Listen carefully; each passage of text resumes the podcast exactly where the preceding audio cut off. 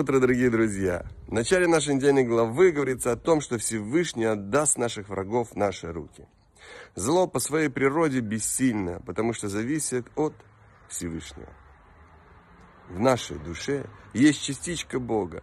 И когда мы боремся со злом, то мы раскрываем этот потенциал, эту силу и даем ей возможность выразиться.